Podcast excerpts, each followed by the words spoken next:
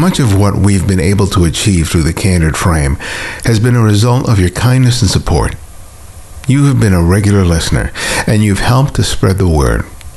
And it was through your generous contributions that we were able to create the Candid Frame app and make it available to everyone for free. You can continue to support the work we do here by contributing as little as $2 a month to our Patreon campaign. You not only help to meet our costs of production, but provide us the means to improve the quality of the show and do so much more. Contribute today by visiting patreon.com forward slash the candid frame.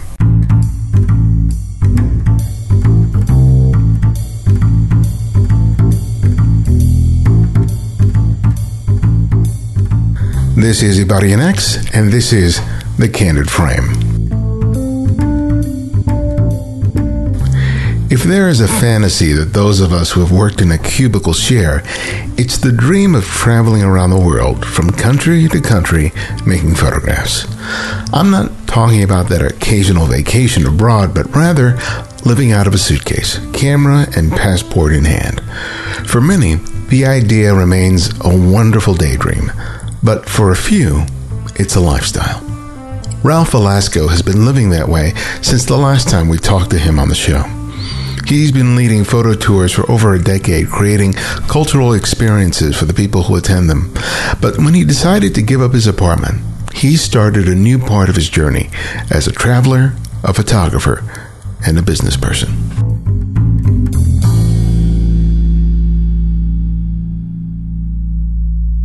Well, Ralph, welcome back to the Candid Frame. It's a pleasure to, to talk with you. It's been a while since I, have had a chance to talk or see you. So uh, happy happy 2018.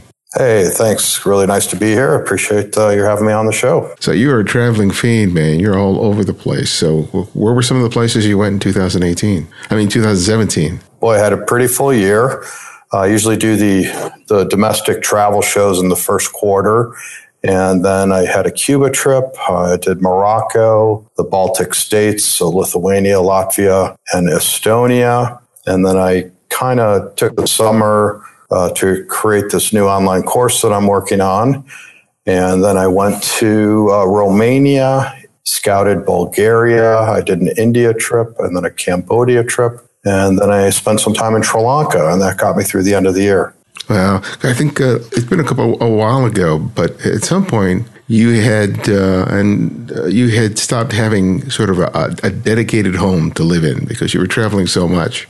I think it was the last time I talked to you. That was maybe four years ago now. Is that yeah, right? it's, it's been uh, at least four years, I think, coming up. Then I've been uh, what's come to be called location independent. Yeah which is a, a, nice way of saying homeless, but, but in a good way. And I, I, don't want to make light of people that are actually homeless. But I, yeah, I gave up uh, 90% of the things that I owned. I got rid of everything, just minimized and decided, you know, I'm on the road nine months out of the year. Why am I spending rent 12 months when I'm there for three months, just a couple weeks at a time? So mm-hmm. I finally got smart and got rid of my apartment in Southern California. And now I kind of live on the road. Yeah. So what was the most surprising thing about making that choice? Well, probably how easily I, I, I slid right into it, and how I I guess I didn't think that I would miss my stuff too much. Uh, you know, I, I remember the exact moment when I decided that I should do this. I was on a scouting trip in Spain in 2012, and I was uh, been on about a two and a half month trip at that point, which is pretty standard for me. I usually hit the road for two or three months at a time, and uh, you know, I'm walking around Toledo and dragging my big checked bag and I've got my one carry on bag. And, you know, here I was gone for two and a half months and thinking, do I really need those 600 CDs I have at home and those 500 books and all that stuff? And, you know, I, I just decided that it didn't make sense. And so I was, uh, you know, able to get rid of it fairly easily. And uh, so I think it's just the fact that know, I was able to kind of carry on without any issues whatsoever. And I slid right into this lifestyle fairly, fairly easily. What did you What did you come to find were the essential things that you that you absolutely needed to have? I mean, obviously you have your computer, you have your camera, you have your clothes, but were there other things that you found that you know as part of you know my overall life that there are just certain things that uh, I just need to have regardless of where I am in the world? Yeah, you know, I, I, operate my business from wherever I am, and like you say, laptop would be essential. Uh, certainly, my phone which uh, you know I'm doing more and more business on lately. I just uh, graduated to the iPhone 10, so that's been a little bit of a learning curve. But uh, I don't usually like to do a whole lot of business on my phone, but uh, so I must have a laptop. What else? You know, kind of something funny that I I like to take with me all the time is a pair of slippers. Really? yeah, it, it kind of gives me a sense of home and if uh, you know if I'm in a like a hotel room where maybe the floors are not carpeted or something, uh, I like to have my my tootsies warm. So I've got my my uh, slippers that I take with me, and they, they they don't take up much room, but they give me a little bit of a sense of home. You know, you lead all these tours, so you're always with different groups of people. You know, when wherever you're going, but you know, one of the things that uh, well, when my wife uh, experienced it when she was doing uh, a lot of traveling for the one of the jobs that she had uh, during uh, some years ago was the idea of it can be kind of lonely living out of a suitcase, shuttling from one place to another place, and not really being connected to anything. Did you experience that, even though you were interacting with people all the time? You know, I uh, it, it is a lonely thing. it's a lonely life. I, it seems like I'm either with a group that I'm you know, leading a tour with, or I'm on my own. Or sometimes I'm, uh, I am scouting and I'm with my local guide or my local tour operator. But uh, there's a lot of, you know, uh, meals on my own or time in my hotel room on my own. And I don't know if it's any more than you might have if you, you know, if, if I had my own apartment. And I do like my alone time but it, maybe it's a little bit exaggerated when you think that you're in a hotel and you're in these wonderful places and, uh, and maybe you are by yourself. And it, it, just seems like sometimes it's a little bit more than you might normally be. Uh, I'm a fairly outgoing, uh, you know, if I'm, it's, it's fairly easy to meet people on the road, but uh, I do like my alone time as well. So, how many um, how many tours did you do last year? I think I did eight or nine uh, organized trips with groups, and then probably two or three scouting trips. So, has that been pretty much consistent over the last uh, the last four or five years since you decided to, you know, not have it a permanent place? Did you you know, how have you sort of tried to balance out the number of times that you're on the road and traveling with with the groups as opposed to just having time that you can just dedicate to, you know, managing the business and helping create those opportunities? Well, I am probably on the road even more now that I've gone location independent because uh, I felt like I felt obligated to go back to my apartment in between trips uh, when it made sense because I'm always trying to be very efficient with how I schedule my trips. So I might do uh, India, Cambodia, and Vietnam, which are all in the same region over a two month period. So those trips would be back to back. And those trips are typically two weeks long. And in between, I might have five to seven days uh, to allow me to get to the next destination, kind of settle in uh, breakdown from the previous trip, uh, do my expenses, things like that. Uh, take all my notes where I'm, you know, seeing what we did right, what we could have done differently, gets uh, feedback from our clients, and then build up to the next trip. And so, if anything, I'm probably traveling more now. I'm sure that a lot of people take the tours, think of your lifestyle, and think about how wonderful it is, right? You know, and it's like, oh, you're so lucky to be doing this all the time. But, you know, when, when you, with the, how many years have you been doing this now? It's, it'll be 10 years full time in September. Okay. So, you know, for people who've never done this but have the fantasy of doing it, what kind of person does it take to, to be able to do that, especially, you know, living locationally independent the way you are? Well, you know, uh, I I'm single. I don't have uh, any family, children. I've never been married, so uh, it's much easier for someone like myself than uh, someone who's married, has children, uh, you know, has uh, established family that they they need to consider. I don't have to consider that. So, if if you're someone that's going to bring your spouse or family on the road, I suppose you could do it. But uh, you know, people think that I'm on vacation nine months out of the year, that I'm traveling internationally. And uh, I, although I'm in some of the most incredible destinations in the world, I, I'm certainly working. My my office is the world, and so I'm extremely lucky about that. But uh, you know, I, I I think it's the rare person that's able to travel 100% of the time, or even uh, about 75% of the time that I do. Uh, so it just depends on what your obligations are and your affinity for travel. And, uh, you know, you've got all the positive parts of travel that go along with it. But then, of course, there are the negative parts too that are uh, sort of multiplied with, you know, planes, trains, automobiles, waiting in lines, run, running around airports and, things like that. So you've been doing it for ten years. So how has traveling changed for the for for the better, and you know what things have been made more difficult? Well, you know, over the last ten years. Uh, social media has come a long way. I mean, I think Facebook was founded in 2005 and really didn't start hitting in maybe 2007, 8. So it's, it's been about as long as I've been traveling full time that uh, you know we've had social media. So that helps with uh, keeping up with people with being able to advertise uh, my trips being able to uh, talk about them share share images and uh, keep in touch with my following while on the road. But there's also uh, you know uh, hundreds of thousands of apps that have come out that make travel easier finding things to do being able to check in online you know every airline hotel et cetera has their own apps for for doing these things making that easier. So uh, you know being able to check maps from your cell phone when you're on the road. Uh, the other thing uh, if i could make a recommendation uh, this is not a sponsor or anything but i use uh, t-mobile for my uh, f- my cell phone service. Mm-hmm. And uh, they've got a great international plan that allows me to uh, to almost feel like I'm domestic in the states with regards to making calls, texting, being able to surf the web, uh, and it's very very reasonable. I my price, cost of my plan actually went down when I went to this much more robust.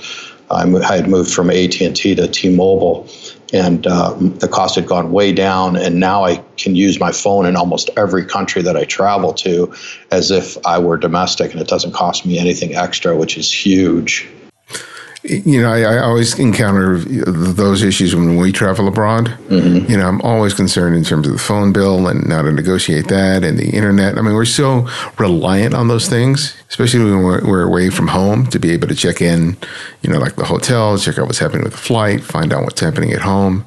You know, in terms of staying connected, the, the, are, is the phone be the one uh, way that you sort of rely on for internet, or are you, you know, are you looking for places like internet cafes where you are in order to be able to get a reliable internet? Because everyone promises internet, but it doesn't necessarily mean that it's reliable. yeah, that's a good point. Uh, I, I don't do too many internet cafes unless I feel like I want to get out of the hotel room and uh, just get a little uh, change of scenery. But for the most part, I'll I'll work in my room if if I, if that's available. Otherwise, when I'm when I'm moving around and I do have service, which is probably 80 90 percent of the time, I can do some things on my phone. Although I don't like to do a whole lot of uh, you know real hardcore web searching on the phone itself. It's just you know it's just a smaller device, and I prefer to be on the computer. But uh, you know, the, the, most of the hotels that I go to have uh, very reliable internet access, and uh, I, I, do most of that work in the room. You know, one of the places that you were taking tours uh, to in our first talk with you was to Cuba, and a lot of stuff has changed. During the Obama administration, it was opened up, and now under the Trump administration, some of there have been some restrictions put on it. But nevertheless, during that time period, there has been an explosion of interest uh, and travel by U.S. citizens to, to Cuba. How did all of that sort of change your experience and what you were doing with your, your, your tours? Yeah, I've been uh, doing trips to Cuba now since 2010, and I uh, will be leading another trip this March, and that will be my 17th group trip to Cuba. So I've been there quite a few times. I used to go up to four times a year. Uh, now I go maybe once or twice, and it's uh, it, it, This last trip I did last year, uh, I was not sure if I was going to do Cuba anymore because it was getting somewhat harder to to bring groups down there, uh, even under a fully licensed, organized program, which is the only kind of trips that I do. Uh, but I had a couple clients that said, "Come on, Ralph, do you know do one more trip, one more trip? You know, I can put a group of six people together." And so I'm like, "Okay, we'll do one more." And uh, I decided to uh, change it from where we aren't staying in a hotel, but in what are called casas particulares, and these are rooms in the homes of people that have been licensed by the Cuban government to rent them out. And we even went one step further where we have got a three bedroom apartment, which takes up the whole floor of one of the high rise apartments buildings there. And we take two or three floors, depending on how many people are on our trip. And uh, it's three bedrooms, each has their own individual bathroom. Then there's a common living room, kitchen, and each floor has its own maid that makes break- breakfast for everyone that morning. And so that is something that uh, I was finding that the hotels were getting uh, getting worse and worse, not better and better. Mm. And the the real high end hotels were getting blocked up years in advance by the big boys, the big companies that can you know guarantee rooms and put down big deposits. And so that was one reason I didn't want to lead any more trips because the hotels were getting worse and uh, it was harder to get into them anyway. So now that we found this alternative with the Casas Particulares, which is a great experience, uh, and the, the one that we're using is a fantastic location. Uh, plus, I've got a really great guide. And now uh, you could always fly down with a charter flight. Um, I've flown direct from LAX to Havana. Uh, mostly we go through Miami, though. We, the, the group meets in Miami and then we fly together. Uh, and uh, those were always with charter flights and on American Airlines equipment with American Airlines crew, but they were charters. So you couldn't go to the American Airlines website and check in and change your seat or you know get a confirmation or anything. So that was a part of it that was a, big, big hassle. And uh, now that we can do that, plus they've opened up a new part of the airport down there to fly into. Uh, so it's not as chaotic with uh, all these groups coming into this one small terminal. Uh, so these are things that are getting better down there.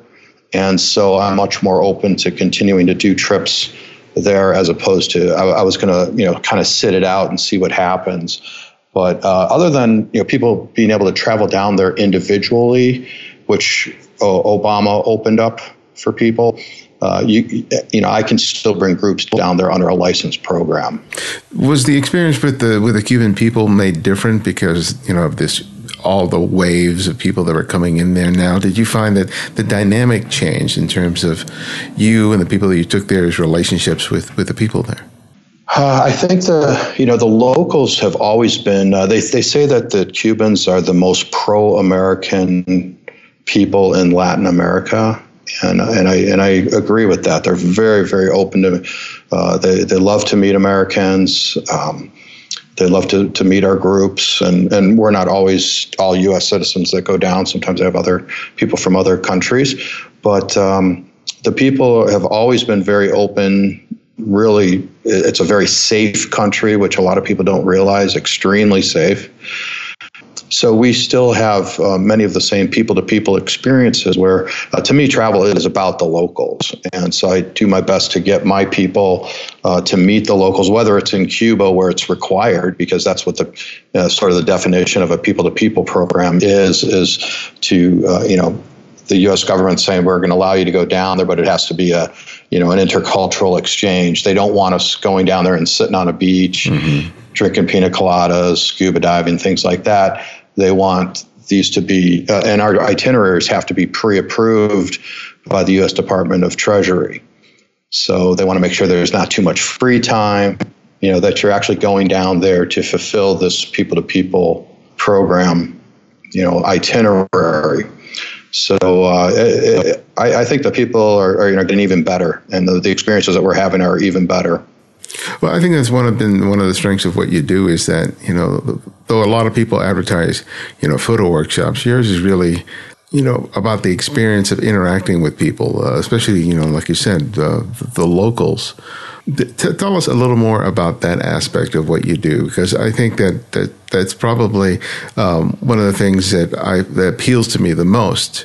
Because uh, I talk to a lot of people who do tours or photo workshops in different locations, but you know sometimes I feel that there's a disconnect between the people who are attending and the people that they're visiting and interacting with. Yeah, I've I've never referred to my trips as photo workshops. Um, and I started calling them photo tours, but I'm starting to even get away from that and now referring to them as cultural tours with a focus on photography. So that photography is a part of our trips, but it's also about the food and the people and the culture and the dance and the music. Uh, of course, we've got our cameras with, with us when we're uh, having these experiences. And this is on all my trips, this is not just Cuba. Um, but to me, it's about getting my people in the right place at the right time. My trips are on average half day scheduled, half day of free time. Although that's uh, there's less free time in Cuba because of what I was talking about earlier. But uh, people that come on my trips are, are, are definitely photography enthusiasts, and I get everything from beginners to professionals that come on my trip but they just want to know that everything is set up and, and in place. And we just tell them where to be when on that first and last day. And we kind of handle everything in between except for their free time, which then they can have to uh, explore on their own, put into practice the photography tips that they're learning, uh, bring a friend or a spouse who's not necessarily interested in photography. They'll fit right in during the group activities, but there's also free time to go uh, pursue their interests, uh, or just sit by the pool, sit in a cafe, watch the world go by, do whatever you want. Yeah. So the, the and that attracts a different type of traveler. That's someone that's doesn't need their handheld, you know, the whole trip. They're comfortable with filling in that free time, and they they welcome it. They love it. Well, one of the things that you're doing is you're offering a, a course on how to for people to make a living from uh, doing the kind of traveling that you do. And I, I, want you to talk a little bit about that. But before before you do, one of the questions I, I've I want to have for you is that many of the locations that you that you go to where you conduct these tours are locations where you've gone to several times over. Um, but when you're considering a new location, you know what are some of the considerations that you have to do, and what are the steps you have to take in order to research and prepare to be able to conduct a, a tour in a in a new city, in a new country. Yeah, and that's uh, the part that people uh, I don't think understand the amount of work that goes into the trip before they even show up that first time. And so I uh, will scout every destination in advance by myself with the local guide or tour operator in the destination. I'll probably do two or three times the amount of activities and experiences uh, that uh, and maybe even stay at more hotels than we would normally stay at. So if I'm in a location for four days, I might try two different hotels just to see which one works better for the group. And and then my job is to then kind of take all those pieces of the puzzle and put them together into a trip that, in my mind, should provide variety so I like to, uh, we typically will fly in and out of uh, capital cities because they've got the biggest airports and are easiest to get to. But then I'll also, uh, you know, we'll explore villages and smaller cities and towns and uh, give people a variety. But it's, it's, it's also about the, the destination. This is what I look for in a scouting trip is, uh, you know, what kind of tourist infrastructure do they have? Do they have nice roads? How are the vehicles? What are the hotels like? Uh, what's the service like? Are do uh, do people speak uh, English uh, enough to to be able to uh, work with my guests? Sometimes that can be an issue. So uh, there's dozens and dozens of things on my list that I look for in a scouting trip. You know, from you know, can you drink the water to what are the pillows like in the hotels and you know, the location and safety and all these very, very different aspects. And that's really what we go over in the, you were mentioning the course. Uh, so I, I decided to expand my business. And the only way that I could expand my business, because I can't lead any more trips physically, I'm just on the road too much as it is.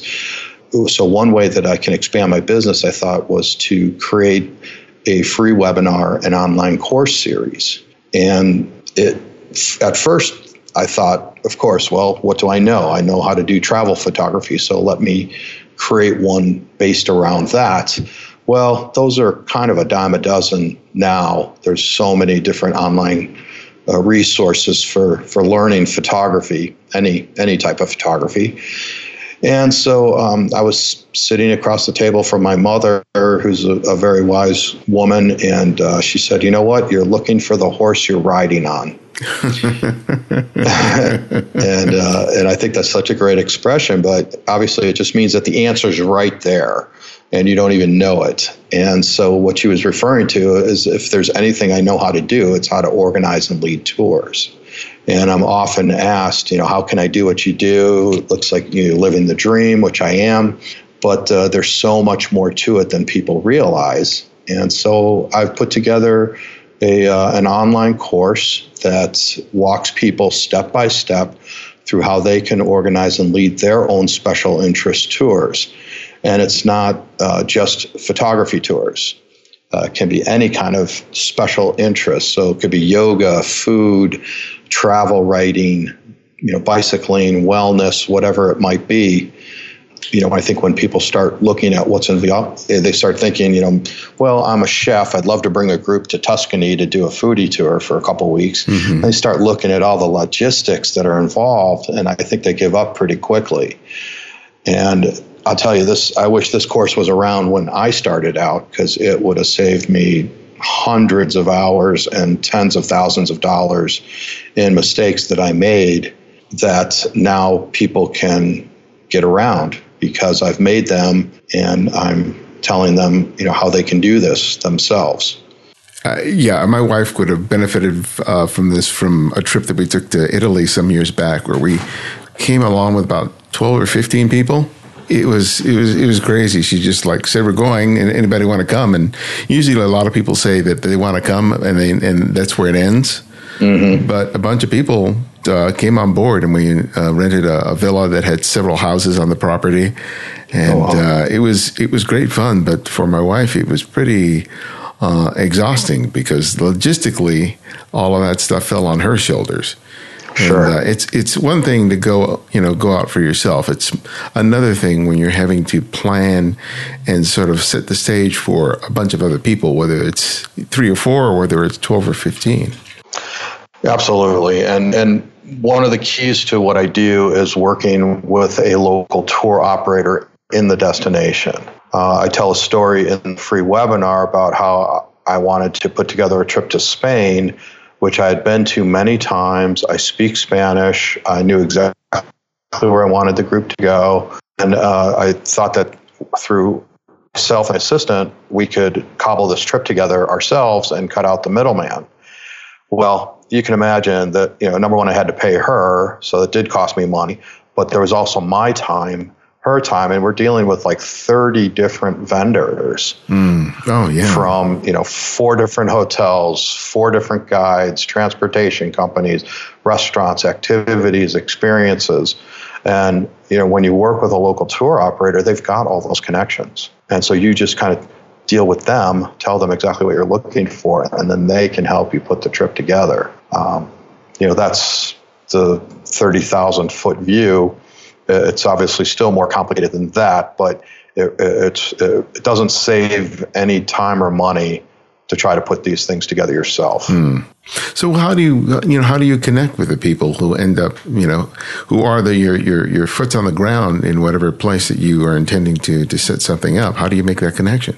Do you mean with the local tour operators? Yeah, yeah. Especially since you know, for uh, if you've never done it before, I mean, you may have traveled to a given country for uh, you know for yourself, and you say, hey, okay, this is a great location where I'd like to do one of these one of these sort of tours. But like you said, you're relying on people who are, are there who are familiar with the territories. But how do you make that connection and and and choose someone that you can rely on?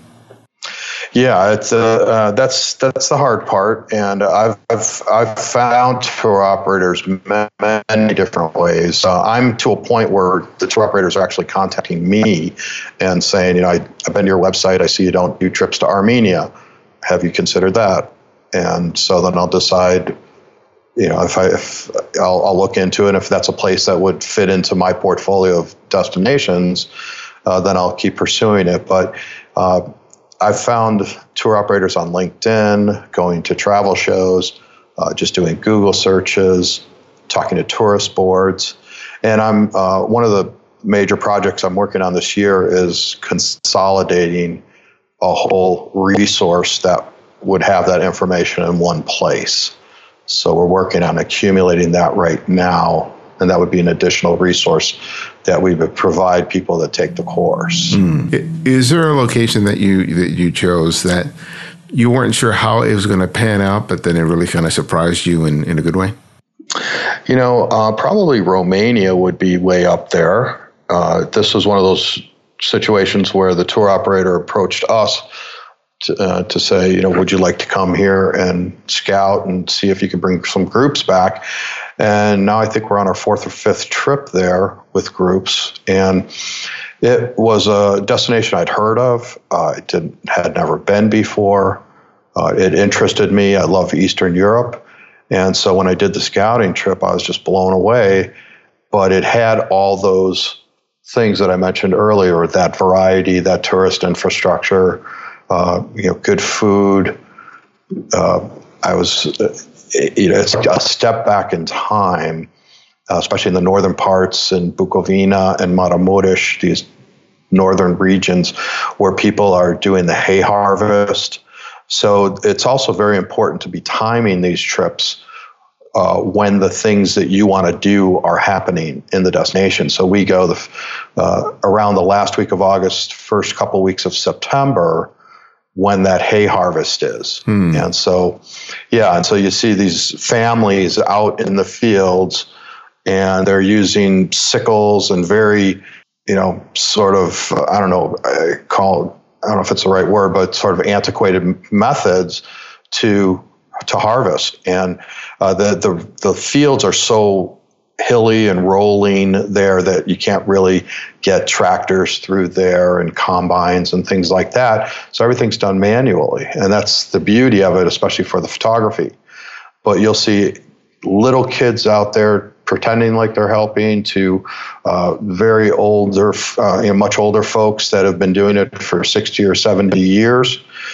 And, uh, it's just it's a it's a family affair. Uh, they, these they're they're losing that they have got that brain drain because this area is fairly remote, right. mm-hmm. and so the younger kids, the millennials, are moving to the big city like Bucharest or elsewhere in Europe uh, to get those high tech jobs where they don't have to get dirty like this. But it's understood that if your family owns property, that you come back for those two weeks and help out. Hmm. So it's it's a really interesting culture, and, and the, the photographs that we've gotten have just been fantastic. It's like a step back in time, but yet you still have that modern tourist infrastructure where we're able to go back to nice hotels, got nice vehicles, you know, things like that. So, do you find that um, coordinating these things around cultural affairs like like that, cultural events, um, is really one of the things that helps to draw people there, especially since you're going to be able to do stuff that's outside of the, the touristy stuff and allow them an opportunity to really engage with people. Oh, for sure, and that's what that's what I look for. Now I've got this seven-page document that I I came up with. Uh, I finally realized that I needed this, and I call it the tour operator expectation list. And so there's a seven-page document that I've come up with that tells the tour operator about me and my company. Also asks him or her about them and their company. But as important as as important is the information that I'm looking for. So, what kind of hotels do we like to stay at? What type of activities are we looking for? What do we not want to do?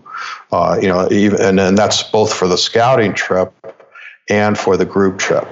So, you know, on the scouting trip, I don't need to go see museums or every monument. You know, I want to get in with the people. I want to do, you know, have these cultural experiences. And uh, if people want to go to museums, take a cooking class, do something that's not on the itinerary, they can do that during their free time. So, yeah. So, how do you work out, you know, with locations where um, they may not necessarily have English as, as a native language? You know, how do you sort of work it out, especially with with the people that you're bringing along? As you said, you're not just dealing with U.S. citizens, but you're dealing with a variety of different people from different places where it may not be the shared language. How do you sort of negotiate that with respect to whatever place you're going to?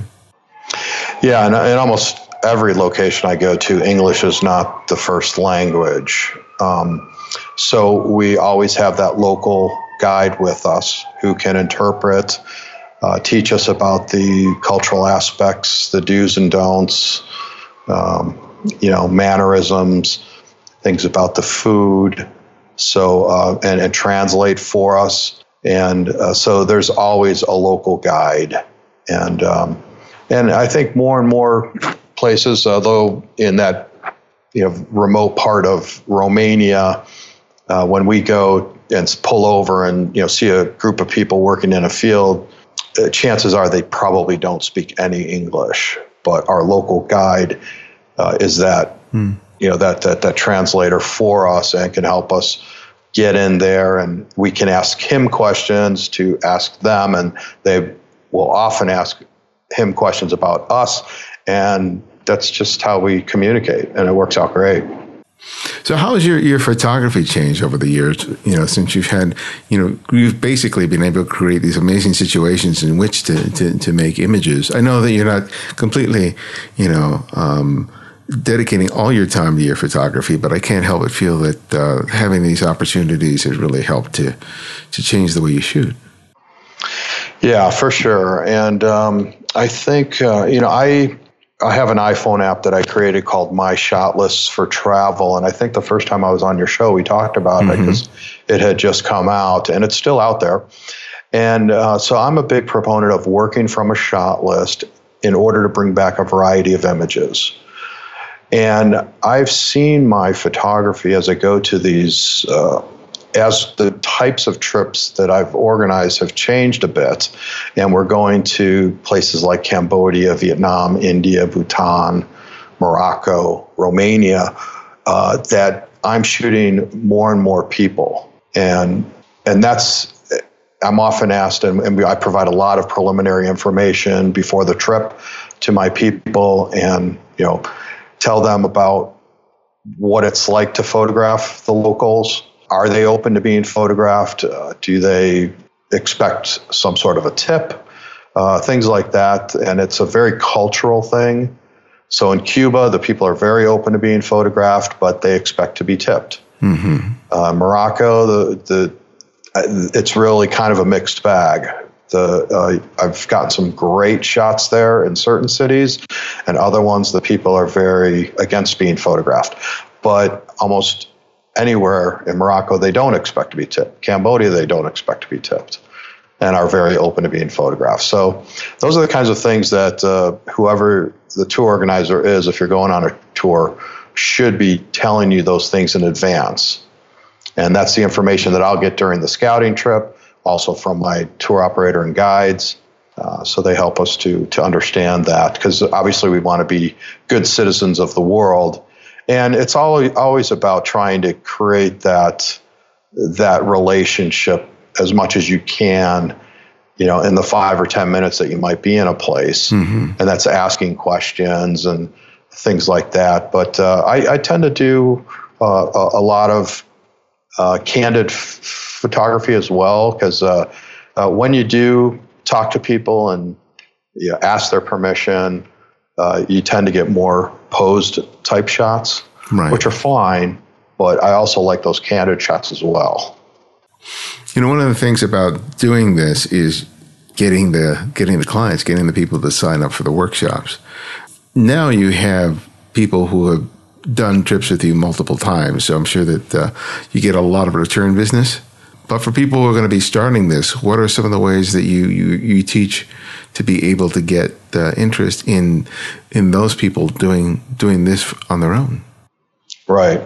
Yeah, and it starts out slowly. Uh, right now, I've uh, last time I I tried to calculate, we had over 42% of our clients repeat. So more than four out of 10 people on every trip will have traveled with me before. And so, uh, and they're bringing friends and family on more trips. So that percentage is kind of creeping up. But I don't want it to get to 100%, obviously, because then my business isn't growing mm-hmm. and I'm not getting in front of new people. But um, uh, I had mentioned earlier how social media has changed quite a bit. So when I started out 10 years ago, you know, there were, I don't think there were Facebook ads. There, you know, I don't know what Google was doing at the time, but I mean, it's it's much easier, and I say that with air quotes, to uh, to market today because uh, we're all able to develop some sort of a following, whether it's our friends on Facebook or if you've got a uh, a company company uh, page where you can get likes and you know, be able to market to those people. But uh, that's the beauty of the the internet and and social media is being able to go viral, being able to you know, get testimonials, have a nice website, and uh, so it, it, takes a while, but it's about getting in front of the people that you think would be attracted to your kind of trip. And and the beauty of, of what I teach in the tour organizer training course is that you can create whatever kind of trip you want to lead. Mm-hmm. That's the beauty of this. You get to be very creative and um, you know, why sometimes people want to create a trip to a, a very popular location because they they know it's popular. Well, that probably means that there's a lot of competition, and it may not be the place that you're in love with. So I say create trips to places that you're in love with and that you're going to be passionate about sharing with your followers, and you're going to attract like-minded people to your trip. Hmm. And uh, you know, and if if you you've got that enthusiasm about the destination, it's going to come across to your people. Is there a destination that uh, you haven't done yet that uh, that brings that to mind for you? Well, uh, you know, I, I, there's quite a few on my list that. Uh, so I mentioned Armenia, so I, am planning to scout Armenia this year. Uh, I scouted Bulgaria last year, Portugal. I I haven't done a formal scouting trip, but I'm working on Portugal, uh, Japan. So quite a. I want to get down to Argentina, Uruguay, and Chile. Put together a group there. Colombia. Lots, lots of new destinations. Uh, cool, cool. So you have a webinar that you're going to have at the end of the month. Tell us about that. Yeah, so the uh, if people go to tourorganizertraining.com slash free dash webinar, and I'm sure you'll put a link in the show notes. Uh, they can sign up for a free webinar that, as of uh, when this show is supposed to air, will be January 31st at 8 p.m. Central Time in the U.S. And we'll be doing them about every two to four weeks. So if you miss that one, you can certainly get on to future ones. But go there, um, again, tourorganizertraining.com slash free dash webinar and you can register for the January 31st at 8 p.m. Central. And this is uh, about an hour, hour and 15, and just uh, telling people uh, a, a, big overview of what it's like to organize and lead tours. And then they can decide if they are interested in uh, taking the online course, which is made up of seven modules, which are based on the seven steps that I've come up with with regards to organizing a tour. And then there's 25 plus video lessons. Plus, I give people the spreadsheets that I use for pricing, my expense reports, uh, all the forms that I use, um, to all different resources that people can use, all the stuff that I've had to create over the past 10 or 12 years to, to run my business is included in this course. And so it's like a, a tour company in a package. And uh, so uh, the cost of the course is $997, uh, which I realize is not uh, a little amount of money, but man, if I could have spent a thousand bucks to start this business 10, 12 years ago, I would be miles and miles ahead of where I am. It's the best thousand dollars that anyone could ever spend if they want to do what I'm doing. That's cool. And they will save so much time and so much money. Uh, I am so confident that that's the best money they could ever spend if they're interested in doing this. And uh, what are some of the tours that you're going to be conducting this year for people who might be interested in traveling with you? Yeah, so this year I've got uh, another Cuba trip coming up in March. I've got just uh, one room left on that. And I've got a Morocco trip that's almost full. I've got a Spain trip in May. And then I'm uh, taking June and July back in the States, although I may be speaking in Europe in July. But then August is my Copper Canyon, Mexico trip. And for those folks who haven't heard of it or don't know too much about Copper Canyon, is bigger and deeper than the Grand Canyon, and it has one of the great train rides of the world right through it. It's the only passenger train in all of Mexico. And you've got the Tarahumara Indians, which is a, a very interesting culture. Uh, many of them lay, live in caves and cliff overhangs till this day. And uh, so that uh, about four or five years ago, I did a 35 day assignment to shoot the travel images for a cookbook on the regional cuisine of Mexico. And we went to something like 40 different locations throughout the country and stayed at 15 different hotels and had 15 different intra Mexico flights. So we were all over the country in 35 days. And the one place I said I want to bring a group back to was Copper Canyon. Hmm. It's, it's a very safe part of Mexico in the state of Chihuahua. And it's a, an incredible experience that's just uh, you know, two, three hour flight south of us. So it's like another world. And then just briefly, I've got Romania, uh, India, and then Vietnam at the end of the year. Wow. A lot of passport stamps. Yeah, for sure. I've, uh, I've gone through one already. Uh, just in the five years, I filled it up after putting in additional 52 pages. Oh, my so, God. So I had to, uh, so now you can actually get those pages put in to your new passport, so you don't have to pay for that because I think it was eighty dollars to get those pages. Oh man, yeah. And uh, so now I've uh, got kind of a squeaky clean passport. Can't wait to fill it up again.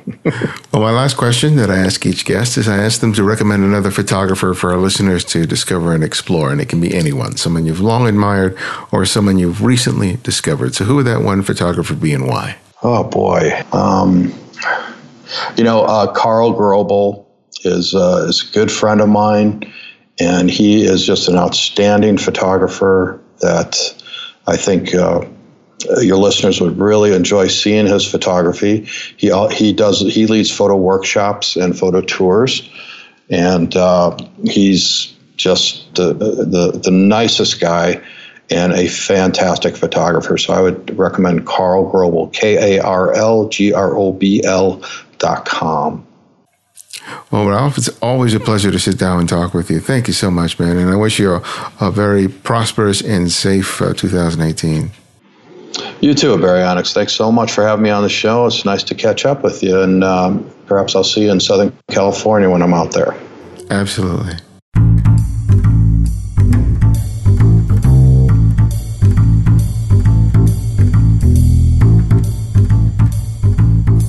Thanks to Ralph for joining us this week. Find out more about Ralph and his work by visiting photoenrichment.com. And you can show your support of the Candid Frame by writing a review in the iTunes Store. As people search for podcasts to listen to, these reviews can lead people to listen to us for the very first time, and that can make all the difference. So if you haven't already, please take the time to write a review today.